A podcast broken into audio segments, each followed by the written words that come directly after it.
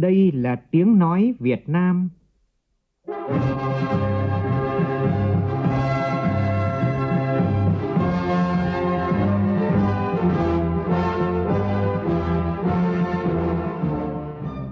là tiếng nói Việt Nam,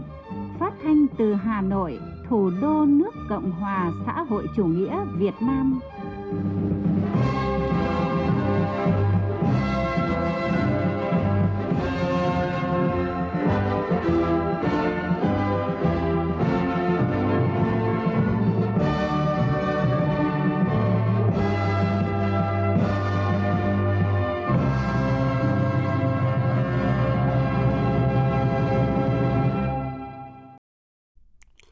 Kính chào quý vị và các bạn. Mời quý vị và các bạn nghe chương trình Thời sự trưa của Đài Tiếng Nói Việt Nam với những nội dung chính sau đây.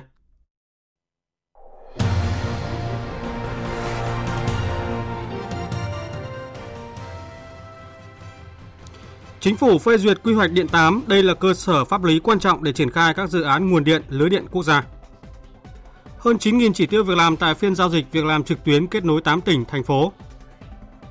Doanh nghiệp thích ứng với tiêu chí xanh, đáp ứng yêu cầu giữ thị trường và tăng giá trị xuất khẩu. Đoàn thể thao Việt Nam vượt chỉ tiêu thành tích tại SEA Games 32 với 124 huy chương vàng. Trong phần tin thế giới, Liên Hợp Quốc lần đầu tiên tổ chức tưởng niệm ngày thảm họa của người Palestine, kêu gọi cộng đồng quốc tế nỗ lực nhiều hơn để tìm kiếm giải pháp hòa bình và lâu dài cho cuộc xung đột giữa Palestine và Israel. Brazil xác nhận trường hợp mắc cúm da cầm đầu tiên ở chim hoang dã trong khi đó, nhiều quốc gia Đông Nam Á bước điều chỉnh sau báo cáo của Tổ chức Y tế Thế giới nhằm chấm dứt tình trạng khẩn cấp y tế toàn cầu đối với đại dịch COVID-19.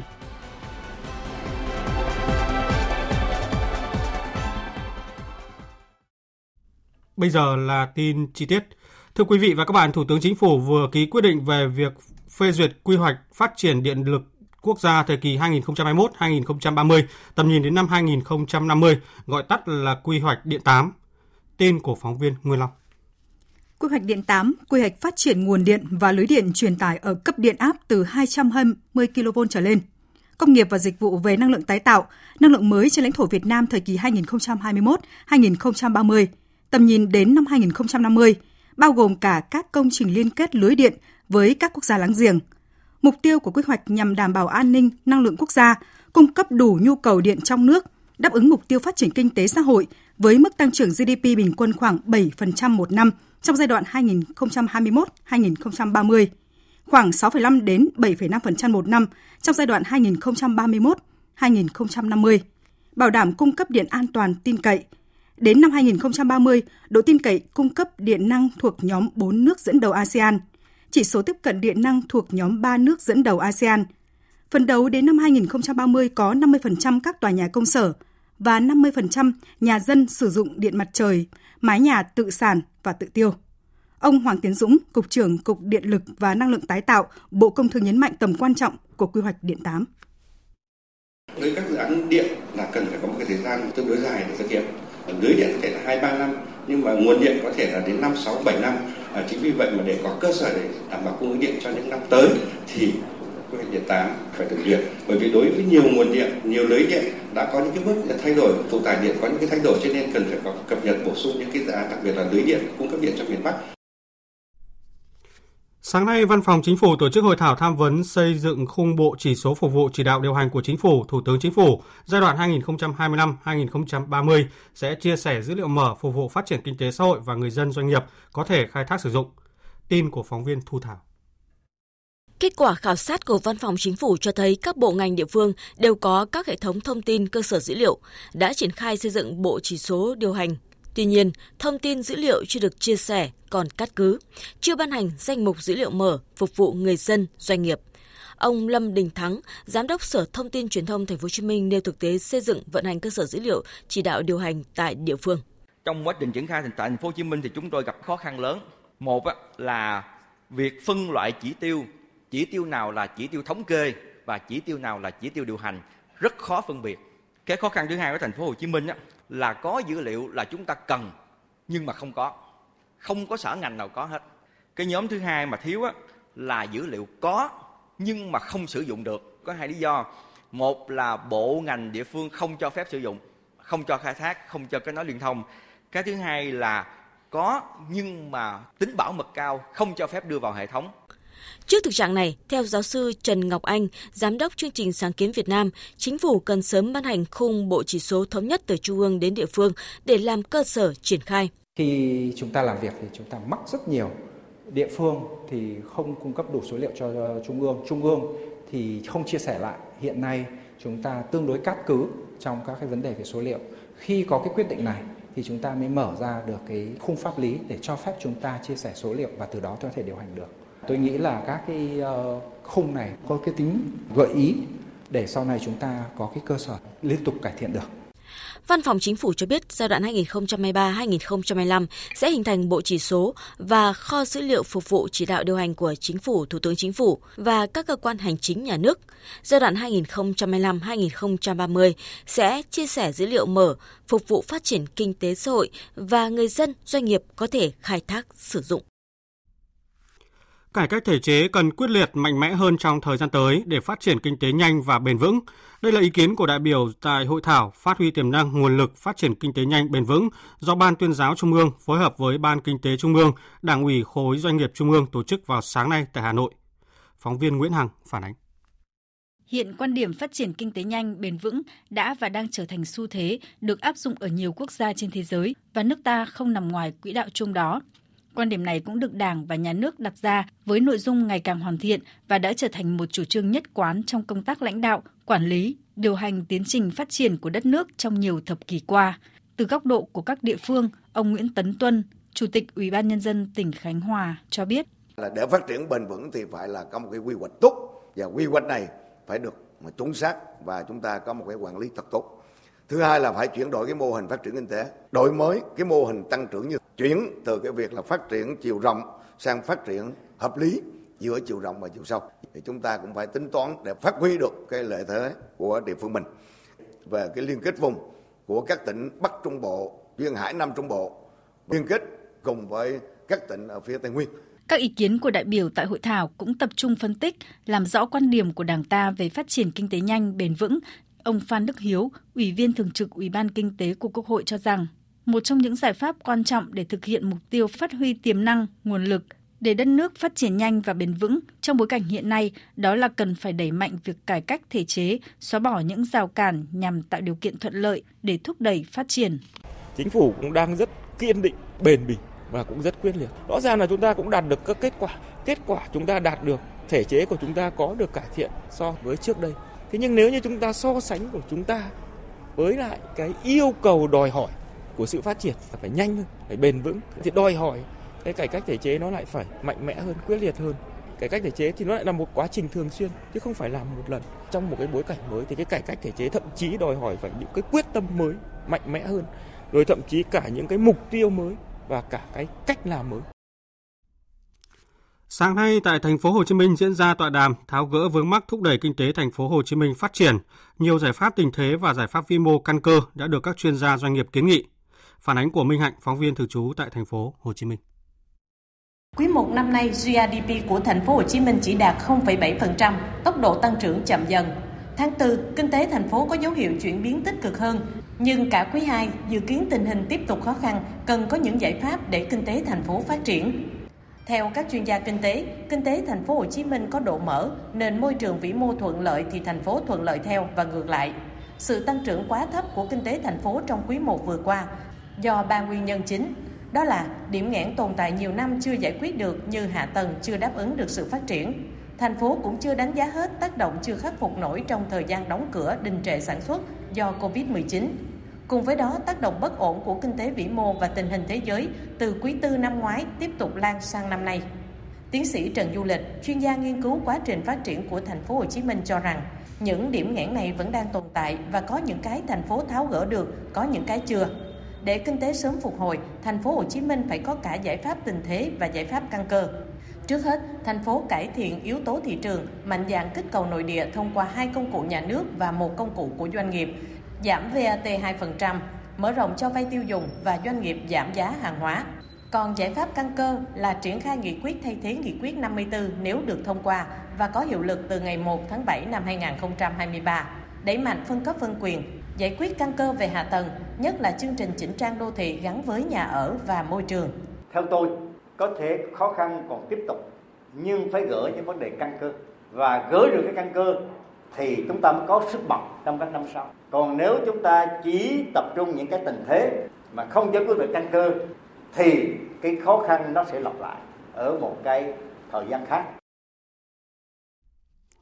Hơn 9.000 chỉ tiêu việc làm với mức thu nhập từ 5 đến 10 triệu đồng một người một tháng được các doanh nghiệp đưa ra nhằm tuyển dụng lao động tại phiên giao dịch việc làm trực tuyến kết nối 8 tỉnh thành phố là Hà Nội, Phú Thọ, Ninh Bình, Bắc Giang, Thái Nguyên, Quảng Ninh, Lạng Sơn và Vĩnh Phúc diễn ra vào sáng nay.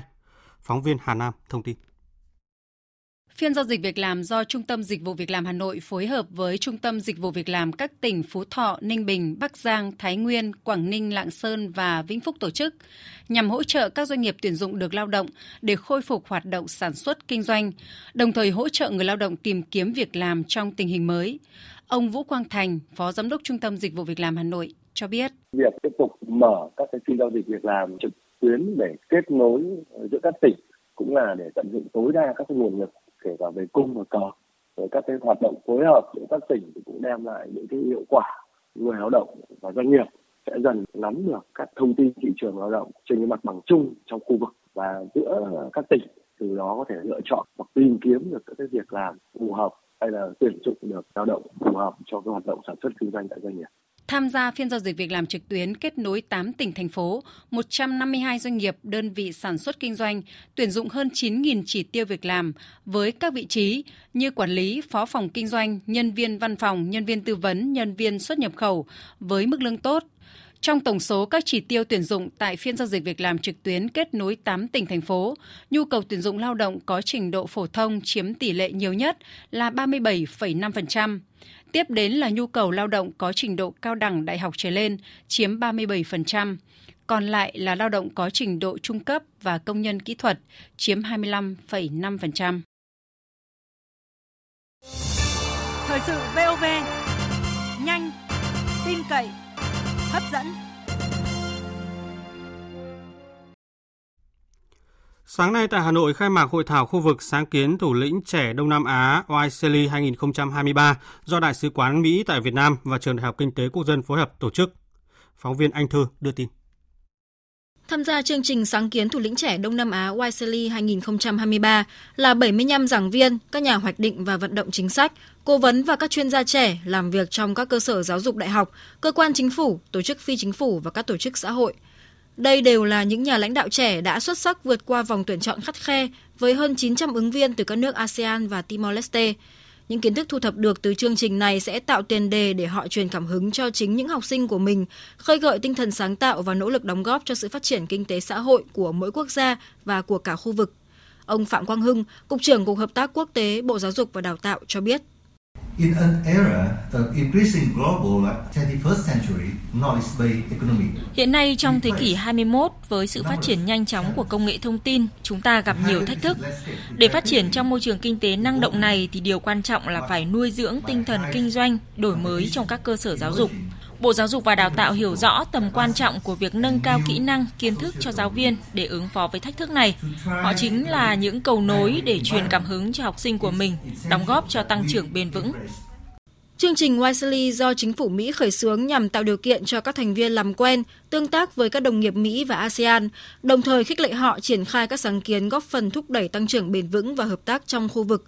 Phát biểu tại lễ khai mạc, Đại sứ Mỹ tại Việt Nam Mark Napper nhấn mạnh cam kết của chính phủ Mỹ trong việc hợp tác cùng ASEAN và Timor-Leste, thúc đẩy các sáng kiến giáo dục trong khu vực, đặc biệt là thông qua chương trình Wisely. The US mission Vietnam, the US government Phái đoàn Mỹ rất tự hào hỗ trợ hội thảo sáng kiến thụ lĩnh trẻ Đông Nam Á Wiley 2023 nhằm thúc đẩy phát triển giáo dục đại học thông qua việc khuyến khích các cơ sở giáo dục đại học hỗ trợ nhau, từ đó tăng cường hội nhập khu vực. Giáo dục là một ưu tiên quan trọng của chính phủ Mỹ và các quốc gia trong khu vực, bởi đây chính là lĩnh vực then chốt để đào tạo và trang bị kiến thức cho những nhà lãnh đạo trẻ trong tương lai. Trong suốt chương trình kéo dài 4 ngày, người tham gia sẽ có cơ hội kết nối, học tập và trao đổi kinh nghiệm thông qua nhiều hoạt động khác nhau, từ các phiên thảo luận toàn thể, thảo luận nhóm nhỏ, tập huấn tư duy tới các chuyến đi thực tế. Đặc biệt, Cuộc thi tài trợ trong khuôn khổ chương trình là dịp để người tham gia chia sẻ sáng kiến nhằm thúc đẩy quan hệ đối tác và nâng cao hiệu quả giáo dục tại trường đại học trong khu vực. Ba nhóm với ý tưởng sáng tạo và khả thi nhất sẽ được nhận tài trợ 3.000 đô la mỗi nhóm để triển khai ý tưởng của mình. Cũng sáng nay tại Hà Nội, Viện Hàn lâm Khoa học và Công nghệ Việt Nam phối hợp với Đại sứ quán Pháp tại Việt Nam và tập đoàn Airbus tổ chức lễ kỷ niệm 10 năm ngày phóng thành công vệ tinh quan sát trái đất đầu tiên của Việt Nam VNRESAT 1. Cộng tác viên Lan Anh thông tin. Vệ tinh VNRESAT 1 là kết quả hợp tác hiệu quả của các nhà khoa học Viện Hàn lâm Khoa học và Công nghệ Việt Nam, Bộ Tài nguyên Môi trường và các công ty sản xuất vệ tinh của Cộng hòa Pháp. Theo kế hoạch ban đầu, vệ tinh VNRESAT 1 sẽ hoạt động trên quỹ đạo 5 năm. Tuy nhiên, cho đến nay, vệ tinh đã hoạt động gấp đôi thời gian theo thiết kế và hiện vẫn đang tiếp tục hoạt động. Giáo sư viện sĩ Châu Văn Minh, Chủ tịch Viện Hàn lâm Khoa học và Công nghệ Việt Nam cho biết, hệ thống VNRESAT 1 đã và đang tiếp tục được khai thác một cách hiệu quả. Có thể nói là trong 10 năm trên quỹ đạo với hơn 53.000 vòng quanh trái đất, tương đương với 2,4 tỷ km quãng đường. Cho tới nay, vệ tinh VNSat 1 đã cung cấp gần 160.000 cảnh ảnh trên các vùng lãnh thổ, lãnh hải của Việt Nam và trên toàn thế giới, đem lại sự chủ động hoàn toàn trong công tác giám sát tài nguyên từ xa, thiên tai cũng như các khu vực quan tâm, từng bước ứng dụng tiến bộ khoa học công nghệ trong công tác giám sát và khẳng định chủ quyền lãnh thổ. Ngoài ra, với khả năng chụp ảnh toàn cầu, dữ liệu của vệ tinh VNRESAT 1 cũng đóng góp hiệu quả vào các nhiệm vụ nghiên cứu khoa học và ứng dụng các cấp. Đồng thời, vệ tinh VNRESAT 1 cũng tích cực đóng góp cho các nỗ lực phòng chống và giảm nhẹ thiên tai trong khu vực ASEAN và trên thế giới. Việc vệ tinh VNRESAT 1 đã hoạt động gấp đôi thời gian dự kiến, không chỉ là minh chứng cho công nghệ tiên tiến của Pháp nói chung và tập đoàn Airbus nói riêng, mà còn thể hiện sự đào tạo, chuyển giao và tiếp nhận hiệu quả giữa Airbus và Viện Hàn lâm Khoa học và Công nghệ Việt Nam, sự hỗ trợ tích cực của Airbus trong quá trình bảo trì vệ tinh, cũng như sự chủ động và sáng tạo của các cán bộ Việt Nam trong quá trình vận hành vệ tinh. Đại sứ Pháp tại Việt Nam, ông Nicolas Guillory chia sẻ. Chính phủ Pháp mong muốn tiếp tục hợp tác với Việt Nam trong lĩnh vực chiến lược này, cũng như chia sẻ các kỹ năng và chuyên môn thông qua công tác đào tạo khoa học, các nhà nghiên cứu trẻ và chuyển giao công nghệ cho Việt Nam, để Việt Nam có thể thiết lập một ngành công nghiệp vũ trụ tích hợp. Chương trình Thời sự trưa tiếp tục với các tin đáng chú ý. Học phí mầm non và trung học cơ sở tại nội thành Hà Nội có thể tăng từ 155.000 đồng lên 300.000 đồng một tháng do thành phố dự kiến dừng chính sách hỗ trợ. Theo dự thảo nghị quyết về học phí năm học 2023-2024 của Hà Nội vừa công bố, học phí đối với học sinh vùng thành thị là 300.000 đồng một tháng, vùng nông thôn là từ 100.000 đến 200.000 đồng, vùng dân tộc thiểu số là 50.000 đồng đến 100.000 đồng. Học sinh trung học phổ thông tại các xã miền núi đóng học phí 100.000 đồng một tháng, tăng hơn 4 lần so với mức cũ là 24.000 đồng. Cũng ở khu vực này thì các bậc mầm non, trung học cơ sở có mức đóng tăng khoảng 2 lần, từ 19.000 đồng đến 24.000 đồng lên 50.000 đồng. Ngoài ra, Hà Nội cũng công bố dự thảo về mức trần học phí đối với các trường công lập chất lượng cao, không thay đổi so với năm ngoái. Hai dự thảo nghị quyết được lấy ý kiến từ ngày 15 tháng 5 và dự kiến trình Hội đồng nhân dân thành phố Hà Nội vào tháng 9 năm nay. Còn tại Cần Thơ, năm nay địa phương có hơn 16.000 thí sinh dự thi tuyển sinh vào 28 trường trung học phổ thông công lập. Để chuẩn bị cho kỳ thi này thời gian qua, ngoài công tác tư vấn định hướng cho học sinh chuyện chọn nguyện vọng phù hợp thì các trường trung học cơ sở còn tổ chức ôn thi giúp các em chuẩn bị tâm lý tham gia tốt kỳ thi. Phóng viên Hồng Phương thường trú tại khu vực đồng bằng sông Cửu Long thông tin. Đây là năm thứ bảy thành phố Cần Thơ tổ chức thi tuyển vào 100% trường trung học phổ thông công lập. Đến thời điểm này, có khoảng 16.100 thí sinh đăng ký dự thi. Thời gian qua, tất cả các trường trung học cơ sở tổ chức tư vấn hướng dẫn cho học sinh chọn nguyện vọng phù hợp với năng lực của mình.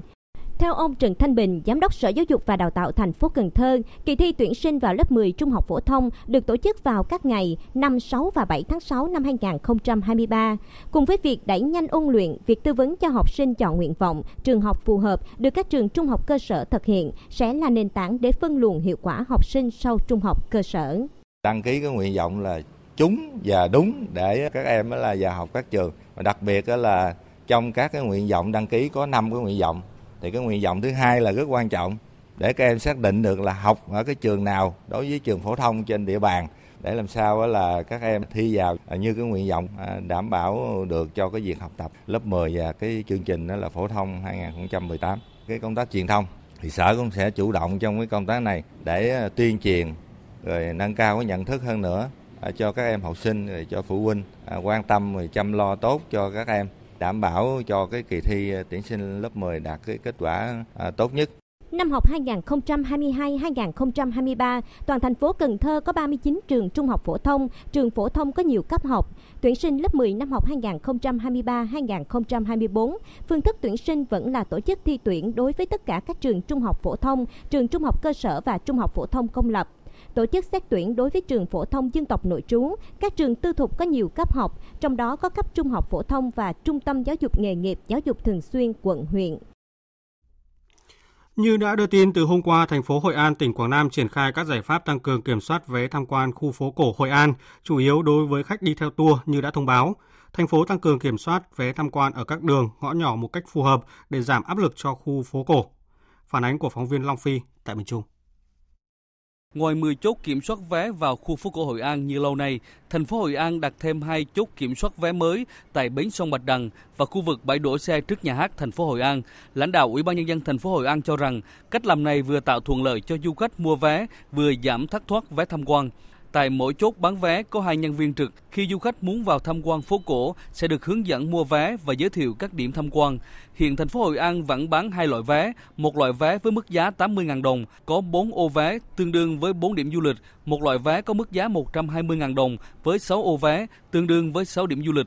Trong ngày đầu tiên, thành phố Hội An tăng cường kiểm soát vé tham quan, hầu hết các đoàn khách đi theo tour đều chấp hành việc mua vé vào phố cổ. Đóng góp vé là một điều hiển nhiên cho sự bảo tồn và phát triển di sản văn hóa. Lấy vé thế nào phù hợp thì bản thân người Hội An cũng phải hiểu. Tôi nghĩ rằng mua vé vào tham quan di sản là điều hiển nhiên. Tôi đồng ý với ý tưởng thu vé, nhưng các bạn nên có giá phù hợp đối với các đối tượng khác như là sinh viên, người già, người khuyết tật. Việc bán vé tham quan phố cổ Hội An đã thực hiện gần 30 năm nay. Thành phố này đã 7 lần điều chỉnh phương thức bán vé tham quan phố cổ. Lãnh đạo Ủy ban nhân dân thành phố Hội An khẳng định không bắt buộc tất cả mọi người vào phố cổ phải mua vé. Tối 15 tháng 5, thành phố Hội An mở rộng và khai trương phố dành cho người đi bộ và xe không động cơ trên đường Phan Chu Trinh nhằm giảm tải áp lực cho các tuyến trong phố cổ. Không gian phố cổ Hội An sẽ được mở rộng, thông thoáng hơn. Lãnh đạo Ủy ban nhân dân thành phố Hội An kỳ vọng phương án siết chặt quản lý hoạt động tham quan khu phố cổ sẽ cải thiện được nhược điểm về kiểm soát vé tham quan, hạn chế tình trạng quá tải du khách trong khu phố cổ. Thành phố Hội An cũng tăng cường gần gấp đôi nhân lực tại các đội quy tắc đô thị so với số lượng vận hành phục vụ kiểm soát vé trước đây. Ông Nguyễn Văn Lanh, Phó Chủ tịch Ủy ban nhân dân thành phố Hội An cho biết, khi mà du khách đến những điểm này thì sự tiếp cận vào trang quầy vé và các cái điểm kiểm soát vé rất là thuận tiện, thông tin hướng dẫn một cách nó chu đáo hơn. Chúng tôi sẽ bố trí đầy đủ những thông tin cần thiết cho du khách về cái thông quan phố cổ cũng như là hướng dẫn du khách cần phải làm gì. Nên hướng dẫn viên phục vụ một cách rất tận tình. Lãnh đạo Ủy ban nhân dân thành phố Hội An cho biết, các phương án quản lý hoạt động tham quan khu phố cổ áp dụng từ ngày 15 tháng 5 chỉ là cơ sở ban đầu. Trong quá trình thực hiện sẽ tiếp tục rút kinh nghiệm, lắng nghe ý kiến góp ý để điều chỉnh, hoàn thiện. Để phục vụ thị trường xuất khẩu trái cây, ngành chức năng và nhà vườn doanh nghiệp ở tỉnh Tiền Giang đang thực hiện các biện pháp quản lý giữ vững mã số vùng trồng, cơ sở đóng gói ổn định và phát triển. Phóng viên Nhật Trường thường trú tại khu vực đồng bằng sông Cửu Long đưa tin. Theo Sở Nông nghiệp và Phát triển Nông thôn tỉnh Tiền Giang, đến thời điểm này trên địa bàn có 271 mã số dùng trồng đối với cây ăn trái được cấp với diện tích hơn 20.000 hecta. Tỉnh Tiền Giang còn có 257 mã số cơ sở đóng gói các loại trái cây. Đáng lưu ý là trong hai năm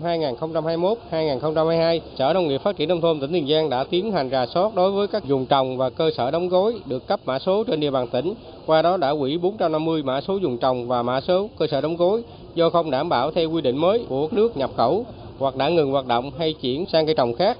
Hiện nay các ngành chức năng tỉnh Tiền Giang đang tăng cường công tác quản lý mã số dùng trồng, cơ sở đóng gói, quản lý chặt chẽ công tác cấp hai loại mã số này. Ngành nông nghiệp địa phương sẽ tiếp tục hỗ trợ các doanh nghiệp tổ chức cá nhân mở rộng hoặc cấp mới mã số dùng trồng, cây ăn trái phục vụ xuất khẩu chính ngạch đối với các thị trường xuất khẩu Ông Võ Văn Men, chi cục trưởng chi cục trồng trọt bảo vệ thực vật tỉnh Tiền Giang cho biết. Bây giờ là mình theo văn bản 1776 của Bộ Nông nghiệp là giao về cho địa phương cấp và quản lý luôn. Nay mình làm hết các bước rồi đạt rồi. Giờ cái quan trọng nhất là mình làm sao để mà quản lý nè, gà sót lại cái, cái mã số dùng trồng của mình coi có thực tế nó vậy không về sản lượng nữa. Mình phải thông báo cho cục thường xuyên cho cục biết. Đối với cái cơ sở đóng gói thì chi cục đang thành lập một cái đoàn liên ngành kiểm tra và để xem lại rồi họ có cái mã số đóng gói hay không. Thứ hai nữa, họ có lấy mã số khác để đóng gói vô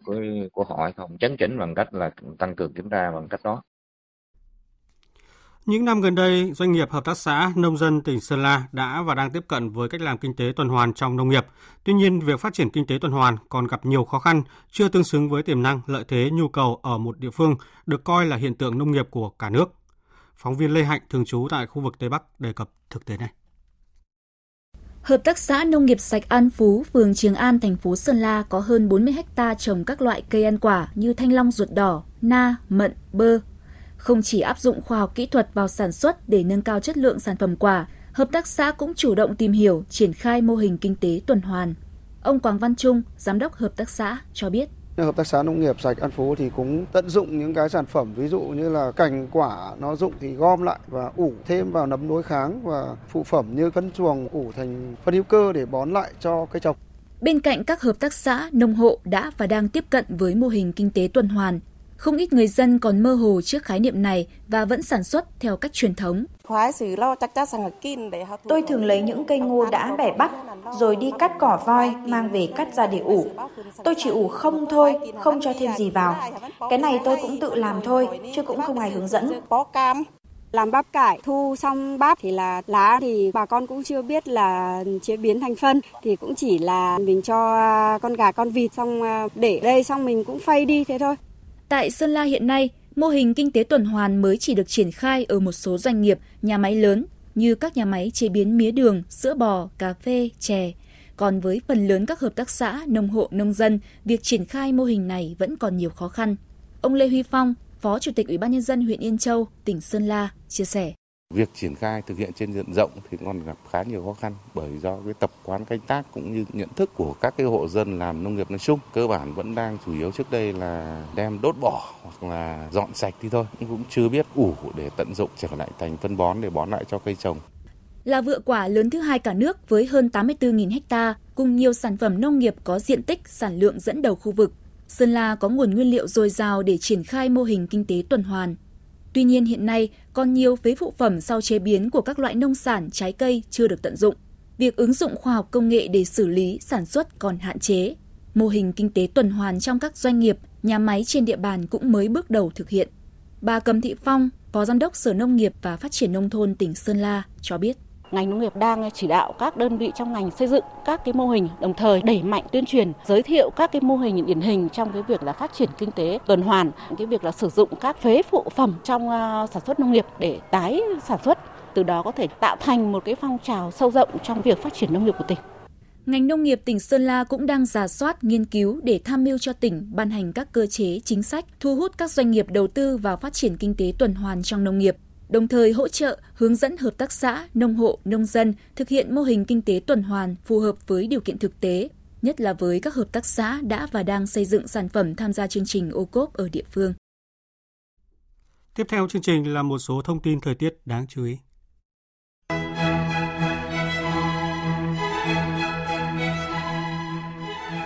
Ngày bắt đầu ngày đầu tiên của đợt nắng nóng kéo dài từ nay đến ngày 22 tháng 5. Đợt nắng nóng này diễn ra ở khu vực phía Đông Bắc Bộ, thủ đô Hà Nội, Bắc Trung Bộ, Trung và Nam Trung Bộ, nhiệt độ cao nhất từ 35 đến 38 độ, khu vực từ Nghệ An đến Hà Tĩnh từ 37 đến 39 độ. Trong hôm nay, nắng nóng bắt đầu xảy ra ở Sơn La, Hòa Bình, khu vực đồng bằng Bắc Bộ và vùng núi từ Thanh Hóa đến Phú Yên với nhiệt độ cao nhất phổ biến từ 35 đến 37 độ, có nơi trên 38 độ. Khu vực đồng bằng Bắc Bộ, Nam Sơn La, Hòa Bình, nắng nóng với nhiệt độ cao nhất phổ biến từ 35 đến 36 độ, có nơi trên 36 độ. Từ ngày mai, nắng nóng sẽ mở rộng ra khắp Bắc Bộ và Thanh Hóa đến Phú Yên, có nơi nắng nóng gay gắt với nhiệt độ cao nhất phổ biến từ 35 đến 38 độ, có nơi trên 39 độ. Khu vực phía Đông Bắc Bộ có nắng nóng với nhiệt độ phổ biến từ 35 đến 37 độ, có nơi trên 37 độ. Đối với khu vực Tây Nguyên và Nam Bộ cũng nắng mạnh, Đặc biệt tại Nam Bộ có nơi nắng nóng với nhiệt độ cao nhất phổ biến từ 35 đến 36 độ. Tuy nhiên về chiều tối có mưa rông, đề phòng các hiện tượng thời tiết cực đoan như rông lốc, sấm sét và gió giật mạnh.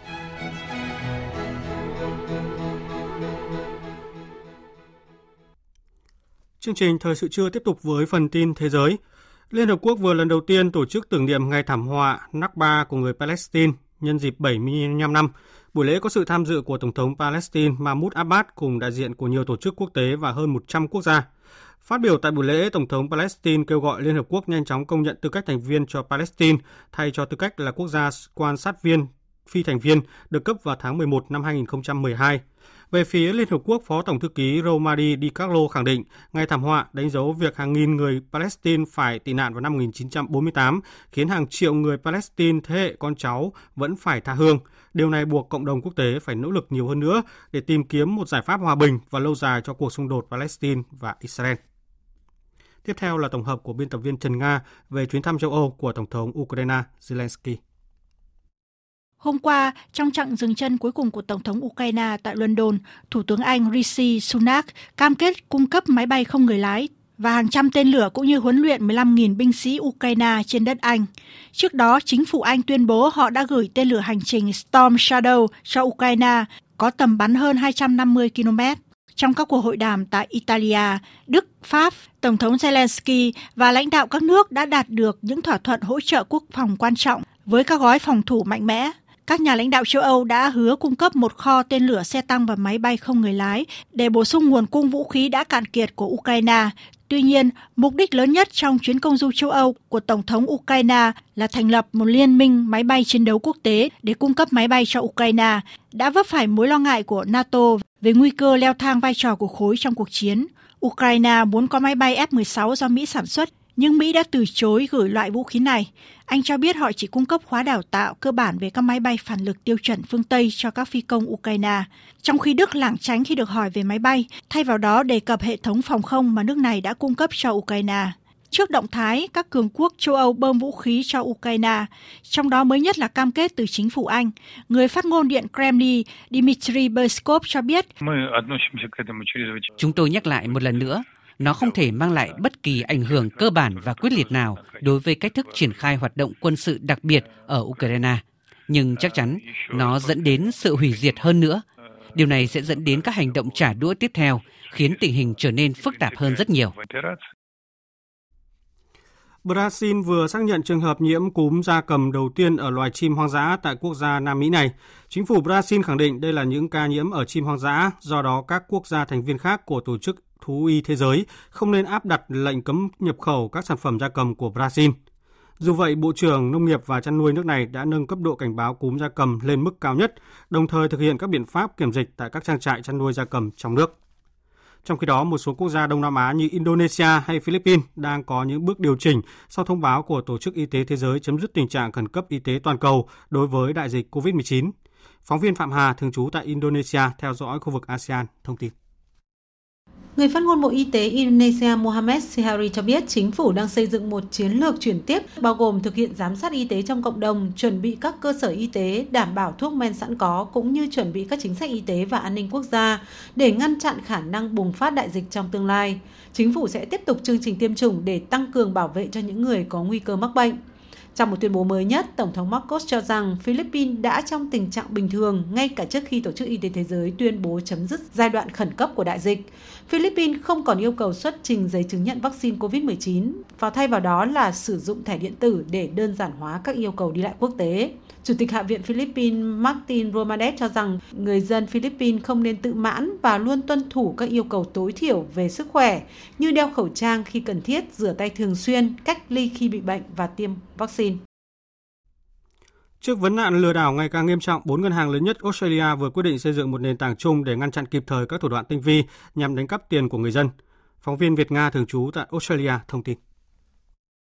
Hôm nay, Hiệp hội các ngân hàng Australia ra thông báo về việc thiết lập một nền tảng trực tuyến chung có tên gọi là trao đổi báo cáo gian lận để các ngân hàng thành viên có thể nhanh chóng trao đổi trực tiếp về các báo cáo gian lận để có thể ngay lập tức đóng băng tài khoản và trả lại tiền cho khách hàng. Việc sử dụng nền tảng chung cho phép các ngân hàng cùng phối hợp và ứng phó nhanh để ngăn chặn các vụ lừa đảo, bảo toàn tài sản cho người dân. Có 17 ngân hàng tại Australia đã tham gia nền tảng này, trong đó có 4 ngân hàng lớn nhất nước này gồm Commonwealth, Westpac, NAB và ANZ. Chính phủ nước này cam kết chi 86 triệu đô la Australia để ngăn chặn và xử lý các vụ lừa đảo. Trong đó, 58 triệu đô la Australia sẽ được dùng để xây dựng trung tâm chống lừa đảo và cung cấp thông tin cho ngân hàng, các đơn vị thực thi pháp luật cũng như các cộng đồng bị ảnh hưởng. Năm ngoái, người dân nước này thiệt hại 3,1 tỷ đô la Australia vì các vụ lừa đảo. Tuy vậy, ngân hàng chỉ có thể bồi thường khoảng 21 triệu đô la Australia cho các nạn nhân, trong khi số tiền thu lại được từ các vụ lừa đảo chỉ chiếm từ 2 đến 5%. Trong bối cảnh này, sự ra đời của nền tảng trao đổi báo cáo gian lận được hy vọng sẽ góp phần làm giảm thiệt hại cho người dân. Thưa quý vị và các bạn, một trong những ngày hội điện ảnh lớn nhất thế giới, Liên hoan phim Cannes sẽ chính thức diễn ra từ hôm nay đến ngày 27 tháng 5. Tại mùa giải lần thứ 76 này, Liên hoan phim nổi tiếng của Pháp hứa hẹn mang đến cho khán giả những tác phẩm điện ảnh giàu chất nghệ thuật và sáng tạo. Tổng hợp của biên tập viên Phương Anh. Liên hoan phim Cannes 2023 sẽ đánh dấu lần đầu tiên được điều hành bởi một vị nữ chủ tịch, bà Iris Knobloch, cựu giám đốc tập đoàn truyền thông giải trí Warner Media. Đây cũng là lần đầu tiên có 7 đạo diễn nữ trong danh sách tranh giải cành cọ vàng. Một điểm nhấn khác không thể không nhắc đến, Cannes 2023 được ví như đường đua của những đạo diễn gạo cội, các nhà làm phim hàng đầu thế giới. Scott Roxborough, trưởng đại diện Hollywood Reporter cho biết. Về khía cạnh nghệ thuật điện ảnh, Cannes cũng là liên hoan phim hay nhất thế giới. Họ đã cố gắng kết hợp những bộ phim bom tấn, xa hoa, lộng lẫy nhất từ Hollywood cũng như tiếp tục khám phá tài nghệ của các nhà làm phim mới thú vị nhất từ khắp nơi trên thế giới. Bộ phim John Dewberry do tài tử Johnny Depp đóng chính mở màn liên hoan phim Cannes năm nay. Tiếp sau là loạt phim đang rất được trông đợi phải kể đến như Asteroid City, bộ phim lấy bối cảnh tại hội nghị thường niên Junior Stargazer năm 1955 ở một thị trấn sa mạc hư cấu của Mỹ. Tác phẩm hài chính kịch này đánh dấu sự trở lại của đạo diễn Wes Anderson 54 tuổi ở Cannes sau thành công của The French Dispatch năm 2021. Killers of the Flower Moon đánh dấu lần thứ sáu hợp tác giữa Martin Scorsese và tài tử Leonardo DiCaprio. Nhà làm phim 80 tuổi tái xuất ở Cannes sau khi thắng giải đạo diễn năm 1985 với phim After Hours. Đáng chú ý, danh sách phim tranh giải cảnh cọ vàng tại Cannes 2023 có đạo diễn gốc Việt Trần Anh Hùng với tác phẩm mới tạm dịch là Niềm đam mê ẩm thực của Dodin Buffen trong khi đó, đạo diễn Phạm Thiên Ân vinh dự là đại diện duy nhất của điện ảnh Việt Nam tham dự chương trình Directors Fortnite tuần lễ đạo diễn ở Liên hoan phim Cannes 2023 với bộ phim Bên trong vỏ kén vàng. Đây cũng là tác phẩm điện ảnh phim truyện dài đầu tay của biên kịch kiêm đạo diễn Phạm Thiên Ân. Thời sự tiếng nói Việt Nam Thông tin nhanh Bình luận sâu Tương tác đa chiều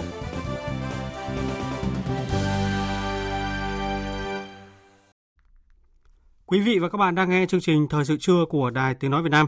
Thưa quý vị và các bạn, thực tế suy giảm sản xuất và xuất khẩu 4 tháng đầu năm đã cho thấy sự cần thiết phải tính tới giá trị gia tăng trong xuất khẩu để phát triển bền vững nền kinh tế. Và muốn làm được điều này, phải coi trọng vai trò của doanh nghiệp nhỏ và vừa trong phát triển công nghiệp chế biến tập trung vào các ngành nông nghiệp chủ lực, nền tảng của Việt Nam. Cùng với đó là phải xác lập được chuỗi cung ứng xanh từ sản xuất tới tiêu dùng và xuất khẩu. Ghi nhận của phóng viên Nguyên Long. Xanh hóa hướng tới tăng trưởng bền vững, hứa hẹn mang lại nhiều lợi ích thiết thực cả về kinh tế lẫn những giá trị vô hình, giúp doanh nghiệp tăng khả năng cạnh tranh trên thị trường, nhất là trong bối cảnh kinh tế Việt Nam là nền kinh tế mở, tham gia sâu rộng vào nền kinh tế thế giới với giá trị kim ngạch xuất nhập khẩu gấp gần 2 lần GDP.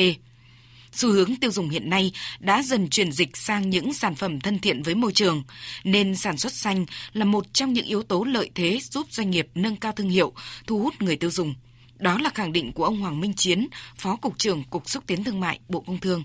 Sản xuất xanh cũng chính là yêu cầu tiên quyết khi mà các cái doanh nghiệp Việt Nam mà thâm nhập vào thị trường các nước trên thế giới,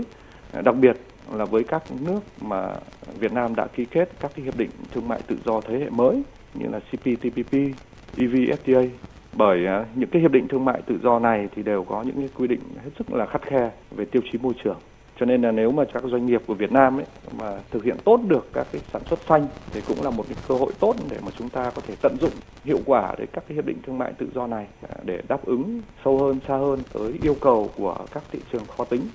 Thực tế, từ đầu năm 2023 này, đã có rất nhiều quy định đối với hàng hóa nhập khẩu vào thị trường EU liên quan đến tiêu chí xanh được bổ sung thêm. Hàng loạt các chiến lược đã được đưa ra nhằm mục tiêu làm cho EU trở nên trung lập với khí hậu vào năm 2050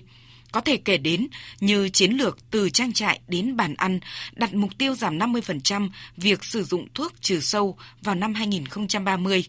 Đây chính là lý do tại sao EU thường xuyên đưa ra các giả soát về việc vượt ngưỡng các chất bị cấm hay chiến lược đa dạng sinh học đến năm 2030 của EU nhằm thúc đẩy các nhà sản xuất tạo ra các sản phẩm không ảnh hưởng đến nạn phá rừng, mà ở đó các sản phẩm như cà phê, thịt bò, dầu cọ, đậu nành, ca cao và sản xuất gỗ rất dễ bị tác động.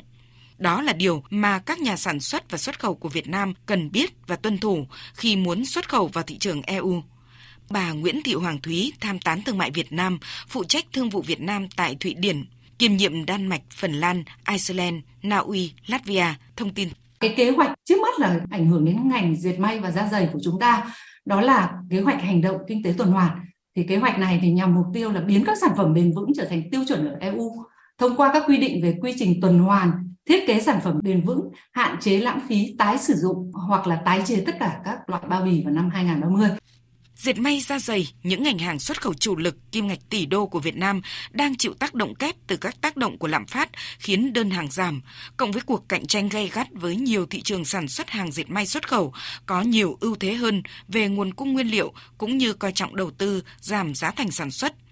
Bà Phan Thị Thanh Xuân, Phó Chủ tịch kiêm Tổng Thư ký Hiệp hội Da giày Túi sách Việt Nam nhấn mạnh yêu cầu về sản xuất xanh đối với chuỗi cung ứng của EU, đòi hỏi các doanh nghiệp trong ngành phải cập nhật thông tin để có biện pháp thích ứng phù hợp. Cụ thể như là về phía EU, chúng ta thấy là đạo luật RIC là một cái đạo luật liên quan đến vấn đề tuân thủ cái tiêu chuẩn hàng hóa an toàn khi mà sản xuất xuất khẩu vào thị trường EU thì đạo luật này được cập nhật hàng năm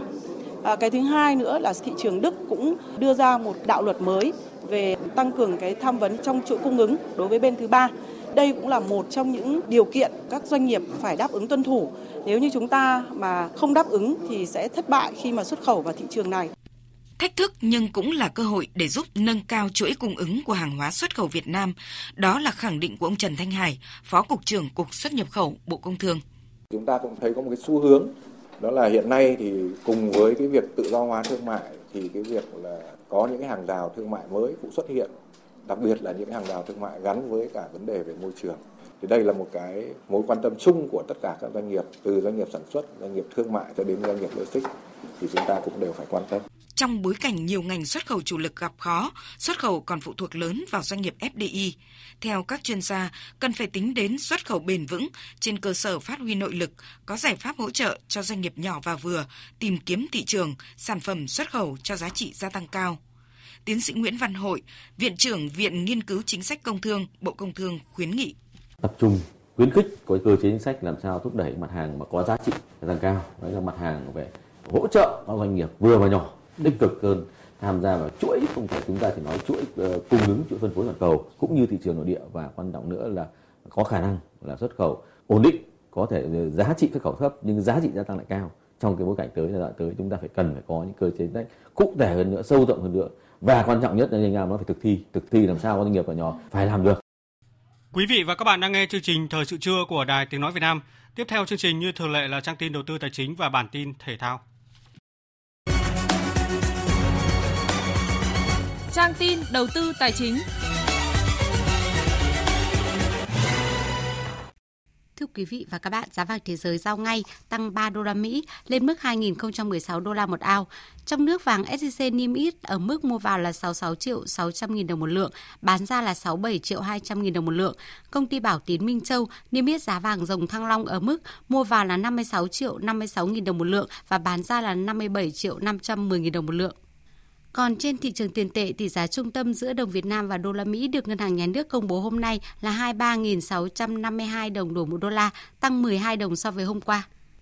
Nhiều ngân hàng tiếp tục hạ lãi suất huy động trong đó có cả nhóm 4 ngân hàng lớn. Cụ thể, theo biểu lãi suất niêm yết mới nhất của Vietinbank, lãi suất huy động tại các kỳ hạn từ 1 cho đến 5 tháng đồng loạt giảm 0,3 điểm phần trăm. Trước đó, Vietcombank cũng giảm lãi suất kỳ hạn 3 tháng từ 5,4% xuống còn 5,1% một năm.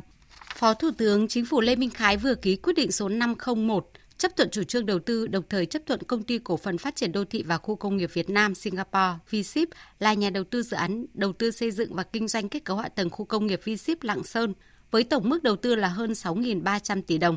Trên thị trường chứng khoán, Bước sang phiên giao dịch sáng nay, chưa có tín hiệu nào mới đáng kể từ các trụ cột khi trở lại trạng thái lình xình quanh tham chiếu với biên độ hẹp, trong khi phần còn lại của bảng điện tử lại phân hóa khiến cho VN Index cũng gần như chỉ biến động nhẹ trên vùng tham chiếu. Dòng tiền xoay nhanh và hướng đến nhóm cổ phiếu xây dựng, đầu tư công, bất động sản vừa và nhỏ. Đầu tư tài chính biến cơ hội thành hiện thực. Đầu tư tài chính biến cơ hội thành hiện thực. Quý vị và các bạn thân mến, theo ước tính của công ty bất động sản toàn cầu, tổng giá trị các thương vụ M&A bất động sản chính thức công bố tại Việt Nam trong năm 2022 vừa qua đạt hơn 1,7 tỷ đô la Mỹ, cao nhất trong vòng 5 năm qua. Đây được cho là cú hích cần thiết cho thị trường bất động sản. Trong năm nay, xu hướng M&A trong lĩnh vực bất động sản dự báo là tiếp tục như một giải pháp vượt khó bằng việc đẩy mạnh cơ cấu lại các dự án và đa dạng các nguồn vốn đầu tư trong và ngoài nước. Phóng viên Hà Nho thông tin chi tiết cùng quý vị. Xu hướng M&A trong lĩnh vực bất động sản khởi động mạnh mẽ nhất trong nội bộ các doanh nghiệp bất động sản. Đáng chú ý là trong quý 1 vừa rồi, báo cáo từ Hội môi giới bất động sản Việt Nam cũng nêu chi tiết, trên thị trường đã diễn ra một số thương vụ M&A ở lĩnh vực bất động sản bằng hình thức mua bán cổ phần, cổ phiếu và chuyển nhượng cổ phần. Ví dụ như gần đây thì công ty Nam Long đã hoàn tất chuyển nhượng 25% vốn điều lệ của công ty trách nhiệm hữu hạn Paragon Đại Phước. Sau khi chuyển nhượng công ty Nam Long sở hữu 75% vốn của công ty trách nhiệm hữu hạn Paragon Đại Phước, chủ đầu tư khu đô thị Nam Long Đại Phước, có quy mô hơn 45 ha. Doanh nghiệp này hiện có vốn điều lệ gần 1.678 tỷ đồng. Hay như thông tin tập đoàn Capital Land Đàm phán một thương vụ trị giá khoảng 1,5 tỷ đô la Mỹ với doanh nghiệp bất động sản Vinhome cũng đang được giới đầu tư quan tâm. Ông Vũ Cương Quyết, Tổng Giám đốc Đất Xanh miền Bắc, cho rằng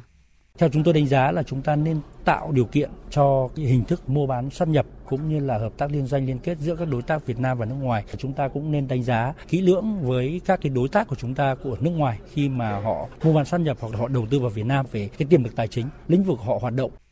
trong khi các nguồn vốn tín dụng trong nước bị thắt chặt, các kênh dẫn vốn khác là trái phiếu và cổ phiếu không thuận lợi đã thúc đẩy các hoạt động M&A trong lĩnh vực bất động sản. Đáng nói là hoạt động này không chỉ diễn ra giữa các doanh nghiệp trong nước mà còn có sự tham gia của các nhà đầu tư nước ngoài, có nguồn tài chính và tìm kiếm cơ hội ở nước ta. Trong bối cảnh hiện nay, khơi thông nguồn vốn là yếu tố quan trọng để hồi phục thị trường bất động sản và M&A đang là lựa chọn phù hợp và linh hoạt nhất đối với các nhà đầu tư Đáp ứng năng lực tài chính của đa dạng các doanh nghiệp, chuyên gia kinh tế tiến sĩ Cấn Văn Lực cho rằng có nhiều doanh nghiệp kiến nghị ngân hàng cho vay bổ sung phần vốn thiếu hụt khi giao dịch M&A. Đây là kiến nghị hợp lý và hoàn toàn khả thi vì đó là nhu cầu thật. Theo đó, nếu doanh nghiệp có 70% vốn thì ngân hàng có thể tài trợ 30% vốn còn lại để có thể thực hiện các thương vụ M&A trên thị trường. Tuy vậy, một lưu ý từ đại diện Hội môi giới bất động sản Việt Nam đó là các nhà đầu tư đặc biệt chú ý đến phân khúc nào có tính thanh khoản cao nhất vì kinh doanh sản phẩm nào thì cũng cần chú trọng đầu ra, khả năng cầu của thị trường. Ông Nguyễn Trí Thanh, Phó Chủ tịch Hội môi giới bất động sản Việt Nam phân tích thì các nhà đầu tư nước ngoài người ta cũng sẽ có những cái sự xác định và người ta phải xác định có cái phân khúc khác nó phù hợp với nhu cầu thực tế của người dân chứ không phải chỉ là nhắm vào phân khúc cao cấp mà nhà đầu tư nước ngoài ta có lợi thế có thể kinh nghiệm làm bất động sản cao cấp nhưng làm bất động sản mà cho người thu nhập thấp thì chắc chắn người ta sẽ phải tìm hiểu kỹ về thị trường Việt Nam để có sản phẩm phù hợp vì đấy mới là cái nhu cầu lớn nhất của thị trường bất động sản Việt Nam. Hoạt động M&A sẽ đóng vai trò kích thích các nhà phát triển bất động sản trong nước, nên khi M&A tiếp tục được đẩy mạnh sẽ là động lực để thị trường bất động sản phục hồi.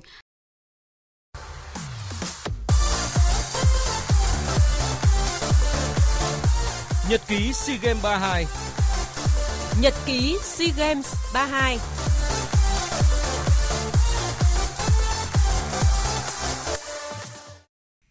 Thưa quý vị và các bạn, hôm nay là ngày thi đấu cuối cùng của SEA Games 32. Đoàn thể thao Việt Nam tranh tài ở 12 môn. Mở hàng huy chương vàng trong buổi sáng nay là đô cử Nguyễn Quốc Toàn ở hạng cân 89 kg nam. Không những vậy, thành tích 155 kg cử giật, 190 kg cử đẩy và tổng cử 345 kg của Quốc Toàn đã xô đổ 3 kỷ lục SEA Games. Ở môn bóng bàn, tay vợt Nguyễn Khoa Diệu Khánh giành huy chương đồng đơn nữ khi để thua 1-4 trước vận động viên của Thái Lan ở bán kết đơn nữ. Trước đó vào tối qua trên sân vận động Olympic ở thủ đô Phnom Penh, Campuchia, đội tuyển nữ Việt Nam thiết lập kỷ lục vô tiền khoáng hậu với tấm huy chương vàng thứ tư liên tiếp tại đấu trường SEA Games và cũng là chức vô địch thứ 8 ở Đại hội thể thao khu vực sau chiến thắng 2-0 trước đội tuyển nữ Myanmar ở trận chung kết. Hai bàn thắng của đội tuyển nữ Việt Nam được ghi bởi Huỳnh Như và Thanh Nhã. Trong khoảnh khắc đội tuyển nữ Việt Nam viết trang sử mới, huấn luyện viên Mai Đức Trung cho biết. Cái SEA Games lần này cực kỳ khó khăn đối với chúng tôi. Tôi nói khó khăn đây là gì? Lực lượng chúng tôi không đủ, yếu, bị chấn thương rất là nhiều và trẻ hóa rất là nhiều nhưng chúng tôi vẫn tiếp tục giành được cái thắng lợi này đấy là một cái mà vinh quang nhất của đội tuyển nữ chúng tôi và góp phần một cái huy chương vàng trong tổng thể của đoàn thể thao Việt Nam. Trong khi đó, tiền đạo đội trưởng Huỳnh Như chia sẻ. Ở cái ờ, giải đấu lần này thì ờ, bác Trung cũng như là toàn đội cũng có nói là nếu mà toàn đội mà làm được ngày hôm nay thì chúng ta sẽ đi vào lịch sử. Và với cái lời nói đó thì như cùng toàn đội cũng cố gắng nỗ lực và chị em động viên lẫn nhau cùng cộng với đó là sự yêu thương của người hâm mộ. Nên là chúng em đã làm được. Cảm ơn tất cả mọi người còn vào lúc 16 giờ chiều nay, đội tuyển U22 Việt Nam sẽ bước vào trận tranh huy chương đồng SEA Games 32 gặp đội tuyển U22 Myanmar. Về lực lượng, trận đấu này sẽ không có sự góp mặt của tiền vệ Nguyễn Thanh Nhàn do anh bị chấn thương trong trận gặp U22 Indonesia và cần 2 đến 3 tuần để hồi phục. Trong khi đó, tiền đạo quốc Việt đã trở lại tập luyện và có thể ra sân thi đấu. Sau thất bại đáng tiếc ở nội dung cá nhân kiếm chém nam, kiếm thủ Vũ Thanh An đã trở lại với tấm huy chương vàng đồng đội khi anh cùng Nguyễn Văn Quyết, Tô Đức Anh và Nguyễn Xuân Lợi giành chiến thắng trong trận chung kết trước đối thủ Singapore với tỷ số 45-31. Đây cũng là tấm huy chương vàng thứ ba của đội tuyển đấu kiếm Việt Nam tại SEA Games 32. Vũ Thành An chia sẻ. Thật sự là cái dùng từ áp lực thì nó phải nói là rất rất áp lực bởi vì cái việc mà mình không giành được cái thành tích cá nhân ấy nó lại càng bắt buộc làm em với cả cả đội ấy là phải cố gắng để mà giành được cái thành tích mà đồng đội ấy, thậm chí còn gấp đôi gấp ba cái lần bình thường nếu mà mình giành được vàng cá nhân ấy, thì nó sẽ rất đơn giản cho đồng đội nhưng mà đồng đội thì gần như cả đoàn đều à, mỗi môn em đều rất áp lực là cố gắng để giành những cái tấm huy chương cuối cùng trong khi đó ở nội dung đồng đội nữ kiếm liễu, các cô gái Việt Nam không thể tạo nên bất ngờ trước đối thủ rất mạnh là Singapore và chấp nhận giành huy chương bạc. Kiếm thủ Phạm Thị Ngọc Luyên cho biết. Em à, rất là vui và rất là uh, hạnh phúc khi cả đội cùng quyết tâm và um, đổi màu huy chương so với năm năm trước kỳ trước ạ. Hôm nay đội tuyển đấu kiếm Việt Nam sẽ tranh tài hai nội dung cuối cùng là kiếm liễu đồng đội nam và kiếm ba cạnh đồng đội nữ. Môn vật xứng đáng là mỏ vàng của thể thao Việt Nam tại SEA Games 32 khi ngày hôm qua các vận động viên của chúng ta đã giành 6 huy chương vàng ở cả 6 nội dung thi đấu. Đồ vật Nguyễn Thị Xuân là người tranh tài đầu tiên ở hạng 50 kg nữ. Cô lần lượt vượt qua tất cả các đối thủ người Indonesia, Thái Lan và Philippines để lên ngôi vô địch. À, em rất vui và tự hào vì mình cũng có thể mua một phần gì đó về vinh quang cho tổ quốc mình ạ. Áp lực thì có áp lực nhưng do bản thân mình đặt ra và cũng là mục tiêu mình cố gắng ạ. Tiếp sau Nguyễn Thị Xuân, chiến thắng cũng tới với Nguyễn Thị Mỹ Trang ở hạng 57 kg tự do nữ khi cô đánh bại các đối thủ của Singapore và chủ nhà Campuchia. Năm nay ờ, cuộc chiến ờ, giành huy chương vàng của em thì cũng như năm ngoái thì mình luôn luôn là phải đặt cho mình một mục tiêu là đứng bục cao nhất nên là mình luôn luôn phải cố gắng và tự tin để chiến thắng. Bốn tấm huy chương vàng còn lại trong ngày thi đấu áp chót của đại hội thuộc về các đô vật Trần Ánh Tuyết, Nguyễn Thị Mỹ Hạnh, Lại Diệu Thương và Đặng Thị Linh. Vào lúc này, đội tuyển vật Việt Nam đã có được 9 tấm huy chương vàng, đạt đúng chỉ tiêu đề ra trước khi dự SEA Games 32. Hôm nay, các hạng cân cuối cùng của vật tự do nam sẽ thi đấu và vật Việt Nam kỳ vọng có thêm thành tích huy chương vàng. Dự báo thời tiết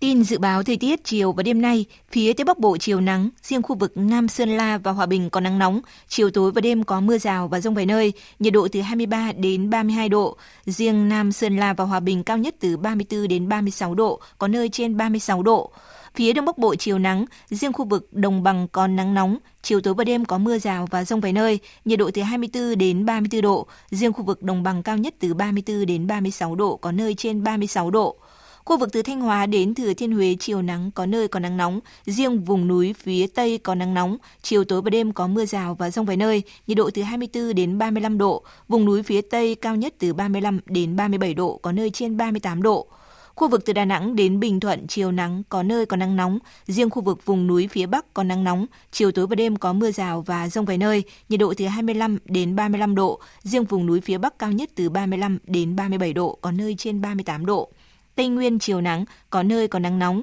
chiều tối và đêm có mưa rào và rông rải rác, nhiệt độ từ 21 đến 35 độ. Nam Bộ chiều nắng nóng, chiều tối và đêm có mưa rào và rông vài nơi, nhiệt độ từ 25 đến 36 độ, có nơi trên 36 độ. Khu vực Hà Nội chiều nắng nóng, chiều tối và đêm có mưa rào và rông vài nơi, nhiệt độ từ 25 đến 36 độ. Tiếp theo là dự báo thời tiết biển, vịnh Bắc Bộ và vùng biển từ Quảng Trị đến Quảng Ngãi, khu vực quần đảo Hoàng Sa thuộc thành phố Đà Nẵng không mưa, tầm nhìn xa trên 10 km, gió Nam đến Tây Nam cấp 4, cấp 5. Vùng biển từ Bình Định đến Ninh Thuận có mưa rào vài nơi, tầm nhìn xa trên 10 km, gió Nam đến Tây Nam mạnh dần lên cấp 4, cấp 5. Vùng biển từ Bình Thuận đến Cà Mau, từ Cà Mau đến Kiên Giang và Vịnh Thái Lan, khu vực Bắc Biển Đông có mưa rào và rông vài nơi, tầm nhìn xa trên 10 km, gió Nam đến Tây Nam cấp 4, cấp 5. Khu vực giữa Biển Đông có mưa rào vài nơi, riêng phía Đông có mưa rào rải rác và có nơi có rông, tầm nhìn xa trên 10 km, giảm xuống từ 4 đến 10 km trong mưa, gió Tây Nam cấp 4, cấp 5. Khu vực Nam Biển Đông và khu vực quần đảo Trường Sa thuộc tỉnh Khánh Hòa có mưa rào và rông vài nơi, tầm nhìn xa trên 10 km, gió Tây Nam cấp 3, cấp 4. Trước khi kết thúc chương trình Thời sự trưa, chúng tôi tóm lược một số tin chính vừa phát. Tại quyết định về việc phê duyệt quy hoạch phát triển điện lực quốc gia thời kỳ 2021-2030, tầm nhìn đến năm 2050, gọi tắt là quy hoạch điện 8, chính phủ đặt mục tiêu đảm bảo an ninh năng lượng quốc gia, cung cấp đủ nhu cầu điện trong nước, đáp ứng mục tiêu phát triển kinh tế xã hội với mức tăng trưởng GDP bình quân khoảng 7% mỗi năm trong giai đoạn 2021-2030. Hơn 9.000 chỉ tiêu việc làm với mức thu nhập từ 5 đến 10 triệu đồng một người một tháng được các doanh nghiệp đưa ra nhằm tuyển dụng lao động tại phiên giao dịch làm trực tuyến kết nối 8 tỉnh thành phố là Hà Nội, Phú Thọ, Ninh Bình, Bắc Giang, Thái Nguyên, Quảng Ninh, Lạng Sơn và Vĩnh Phúc diễn ra sáng nay. Liên Hợp Quốc vừa lần đầu tiên tổ chức tưởng niệm ngày thảm họa Nakba của người Palestine, đánh dấu 75 năm sự kiện hàng nghìn người Palestine phải tị nạn và khiến hàng triệu người Palestine thế hệ con cháu vẫn đang phải tha hương. Điều này buộc cộng đồng quốc tế phải nỗ lực nhiều hơn nữa để tìm kiếm một giải pháp hòa bình và lâu dài cho cuộc xung đột Palestine-Israel. Brazil vừa xác nhận trường hợp mắc cúm gia cầm đầu tiên ở chim hoang dã, trong khi đó nhiều quốc gia Đông Nam Á có bước điều chỉnh sau thông báo của Tổ chức Y tế Thế giới chấm dứt tình trạng khẩn cấp y tế toàn cầu đối với đại dịch COVID-19, trong đó tiếp tục chương trình tiêm chủng để tăng cường bảo vệ cho những người có nguy cơ mắc bệnh. Đến đây chúng tôi kết thúc chương trình Thời sự trưa của Đài Tiếng Nói Việt Nam. Chương trình hôm nay do các biên tập viên Duy Quyền, Hải quân, Thu Hòa, Nguyễn Hằng tổ chức biên soạn và thực hiện, cùng sự tham gia của kỹ thuật viên Nguyễn Hằng, chịu trách nhiệm nội dung Nguyễn Thị Tuyết Mai. Cảm ơn quý vị đã quan tâm lắng nghe. Kính chào và hẹn gặp lại.